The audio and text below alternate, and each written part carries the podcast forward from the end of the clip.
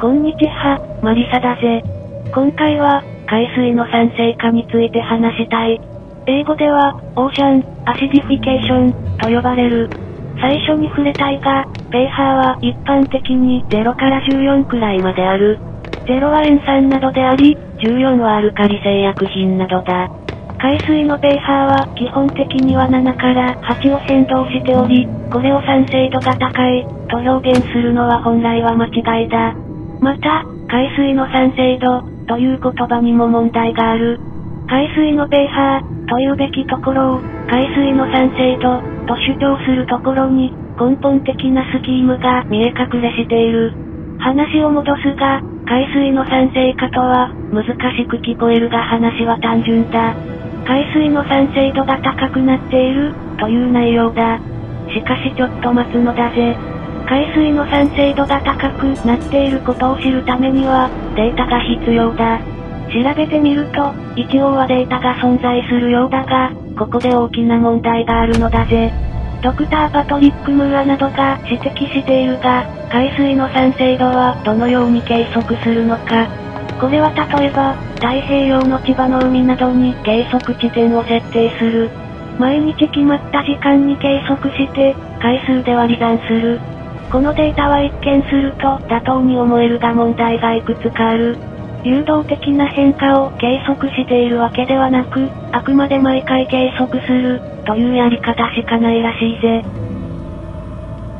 さらに、上の例では千葉の海、という限定された地域のデータでしかないこと。これを世界中の海で実行したとして、それを海水の全域酸性度、として主張するのは無理がある。地球の全球平均気温でも話したが、地球全体の海水の酸性度を計測する、というのはデータ上のことであり、現実的には意味がわからないぜ。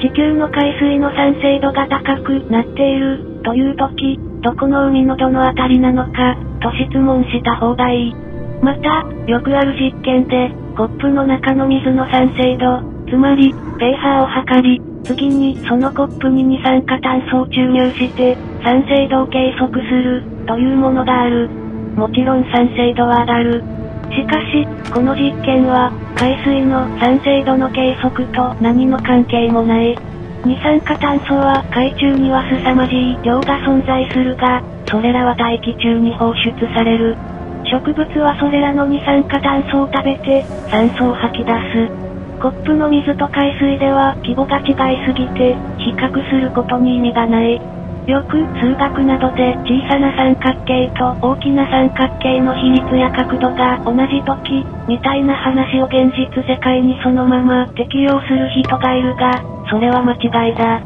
スケールアップやスケールダウンは、現実では機能しないことが多い。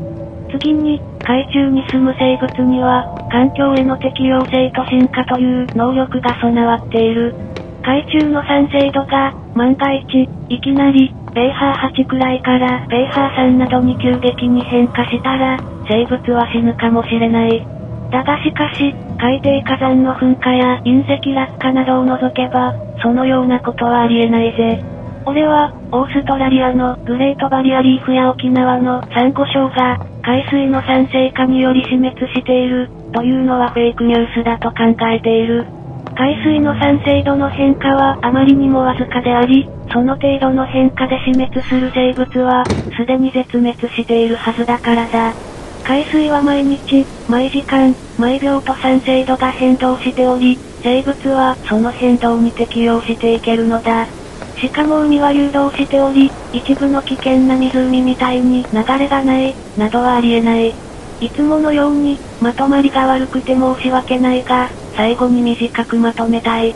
海水は酸性化なんてしていない。海水の酸性化自体がナンセンスな概念であること、多少のペーハーの変動で死ぬほど生物はやわではない、という感じだぜ。